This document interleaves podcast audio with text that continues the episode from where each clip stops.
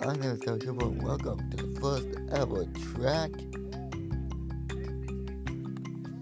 broadcast from tomorrow to right now. On seasons of two third place victories. And now we're into the well the last thing and I don't want to figure out then well, don't, well oh yeah it's been cancelled. Cause I will effing lose my mind hopefully this coronavirus just goes away so it gets the sports program back underway. As a track captain, I get it. You guys are concerned. I'm concerned about kids' safety, and well, that's all I think I can say.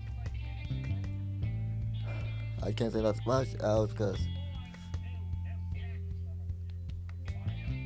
I'm getting pretty tired out here.